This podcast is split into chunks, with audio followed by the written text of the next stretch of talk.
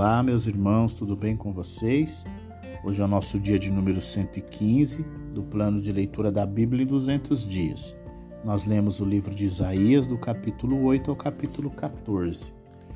Em Isaías, capítulo 8, o Senhor ordena que o profeta coloque o seguinte nome hebraico em seu filho: Maer Shalal Hasbas, que significa despojo, se, de, se apressa, a pilhagem vem rapidamente. Este nome é uma indicação profética de que Damasco e Samaria seriam em pouco tempo saqueadas pelo rei da Assíria. Deus então dá um segundo sinal para garantir a derrota de Israel e da Síria. O sinal de Emanuel foi dado à casa real, mas este sinal é dado ao povo. Outro filho vai nascer, este de Isaías e sua esposa. O nome da criança é anunciado publicamente com antecedência para que o nascimento da criança seja um aviso ao povo de que as promessas de Deus se cumprem. O significado do sinal é que dentro de um ano ou mais, após o nascimento da criança, os inimigos de Judá, Israel e Síria serão derrotados e seus bens confiscados pelo conquistador. O povo de Judá, entretanto, não se comoveu eles ainda se recusam a acreditar. Eles rejeitam a ajuda de Deus e preferem a ajuda da Assíria. Este rio não apenas destruirá Israel e Síria, mas irá transbordar para Judá, a terra de Emanuel, quase afogando o povo. Então, voltando-se para se dirigir a Israel e Síria, Isaías diz a eles que seus planos para a conquista de Judá não terão sucesso eles não têm chances de vitória porque Judá é a terra do Emanuel, Deus conosco. Mais uma vez, Deus lembra Isaías para confiar apenas nele. Isaías não deve seguir a casa e o povo, seja por temer a aliança israelita-síria ou por confiar na aliança de Judá para com a Síria. Deus deve ser o meio de segurança de Judá, mas se as pessoas não confiarem nele, descobrirão que ele é o meio de sua destruição. Quando nem o rei nem o povo deram ouvido às mensagens que ele lhes trazia de Deus, Isaías cessou sua pregação pública por um tempo. Em vez disso, ele se concentra em edificar a fé dos poucos que acreditam em Deus e que serão preservados durante o julgamento vindouro.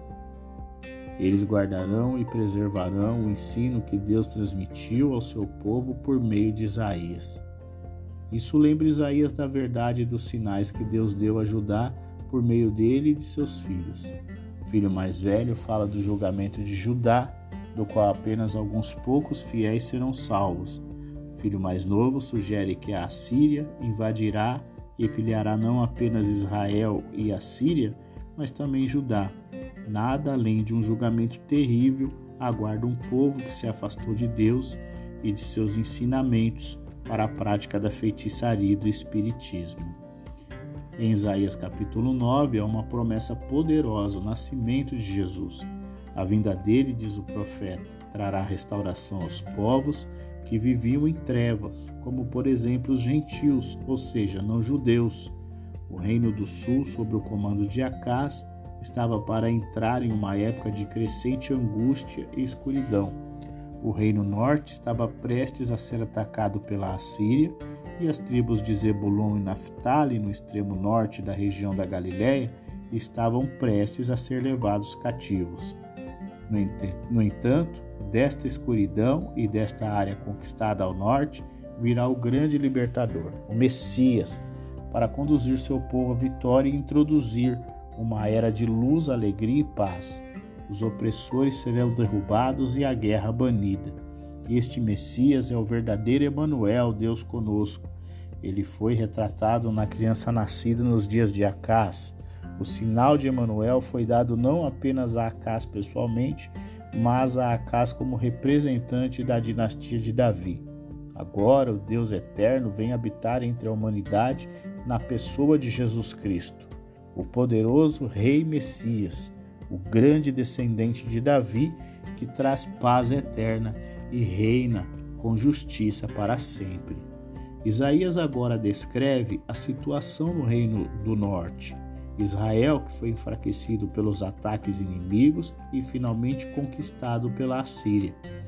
Os nortistas se recusam a reconhecer que Deus é quem trouxe essa catástrofe sobre eles.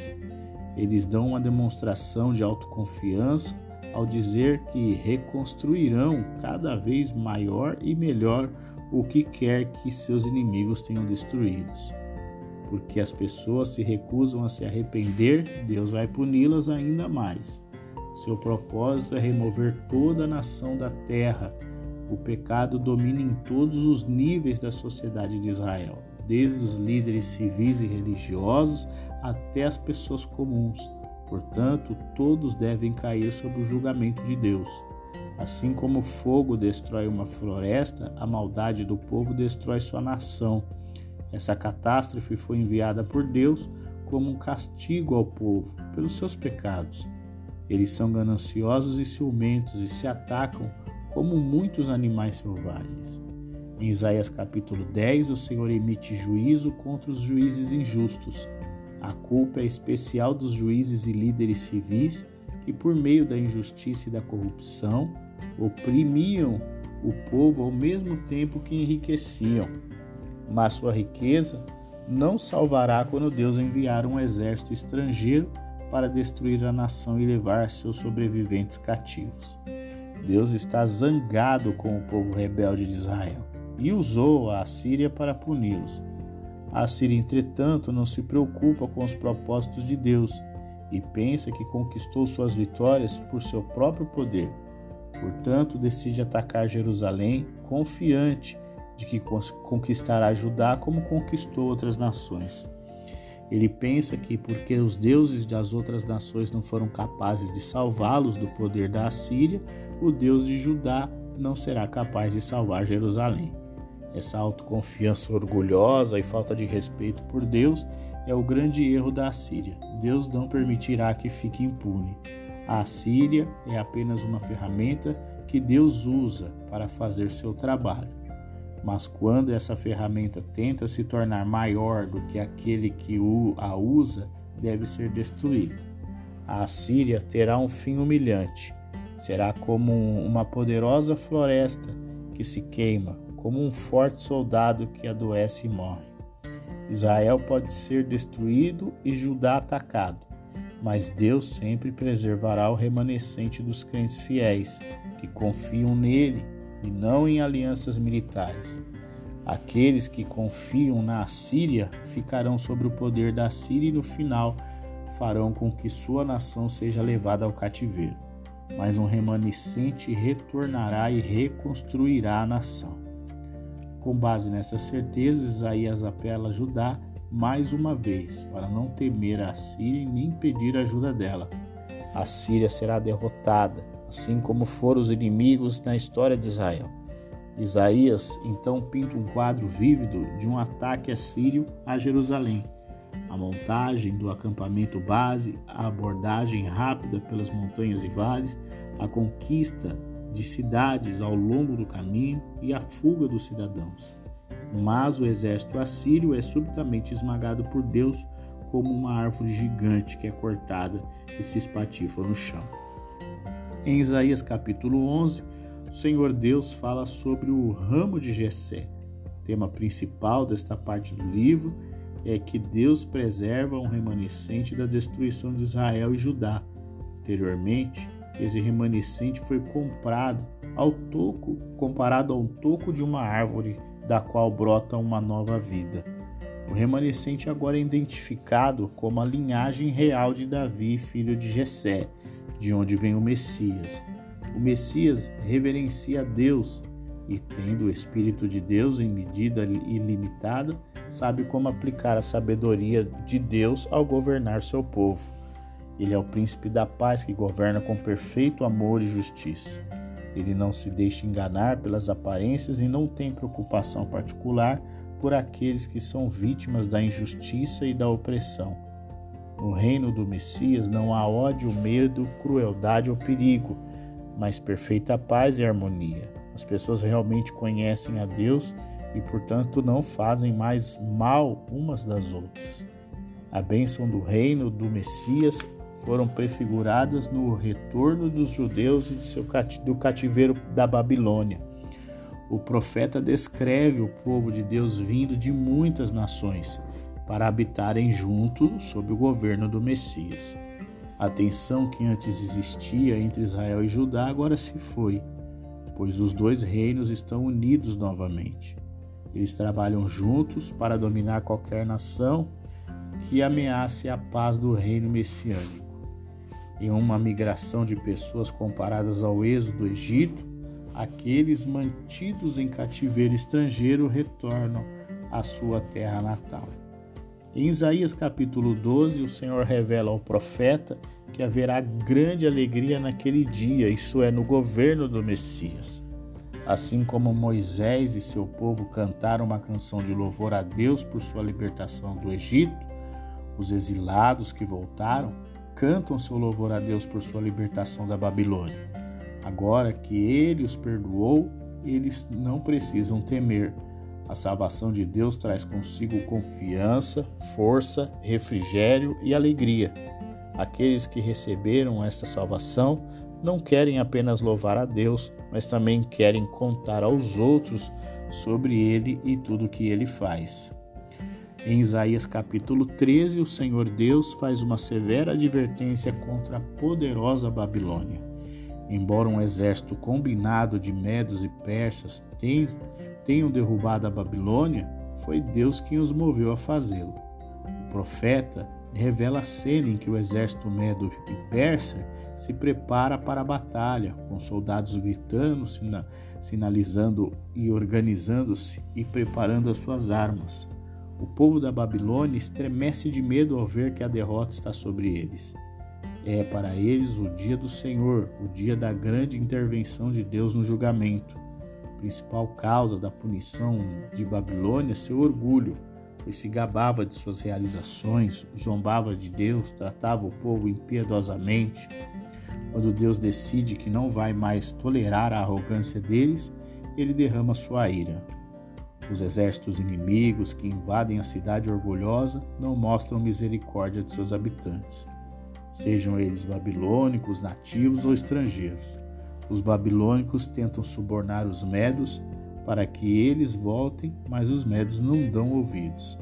Eles continuam com a matança e a destruição, até que o povo seja exterminado. Cidade que antes era bela ficou em ruínas, habitada apenas por animais selvagens. Nosso último capítulo de hoje, Isaías capítulo 14, diz que o Senhor Deus revela ao profeta que terá compaixão de Israel uma outra razão para a derrubada de Babilônia é agora revelada. Deus quer quebrar o poder da Babilônia para que os judeus cativos possam ser libertados e voltar para sua terra natal. Povos que antes oprimiam os judeus agora os ajudarão a reconstruir sua nação arruinada. Em seguida, vem uma canção que os judeus cantaram para a desgraça de seu antigo mestre, o rei da Babilônia o rei é visto como a personificação de todo o orgulho e maldade da Babilônia. Agora ele está morto e os judeus cativos estão livres de seu governo. O mundo inteiro se regozija. As nações sentem uma sensação de alívio após anos de opressão babilônica. Aqueles no mundo dos mortos dão as boas-vindas ao rei caído, lembrando-se que, embora ele fosse todo-poderoso em, em vida, ele não é melhor do que eles na morte. Arrogante, ambicioso, buscando lugar mais alto, a maior honra e o poder supremo, é rebaixado ao lugar mais baixo, a maior vergonha e completa fraqueza. Aqueles que vêm dificilmente podem conhecê-lo como aquele que destruiu reinos, escravizou nações inteiras. Eles acham difícil acreditar que aquele que aterrorizou o mundo possa chegar a um fim tão humilhante. A maioria dos reis é enterrada com honra, mas este rei é tratado com vergonha. Ele é deixado sem enterro, seu cadáver jogado fora para apodrecer ao sol.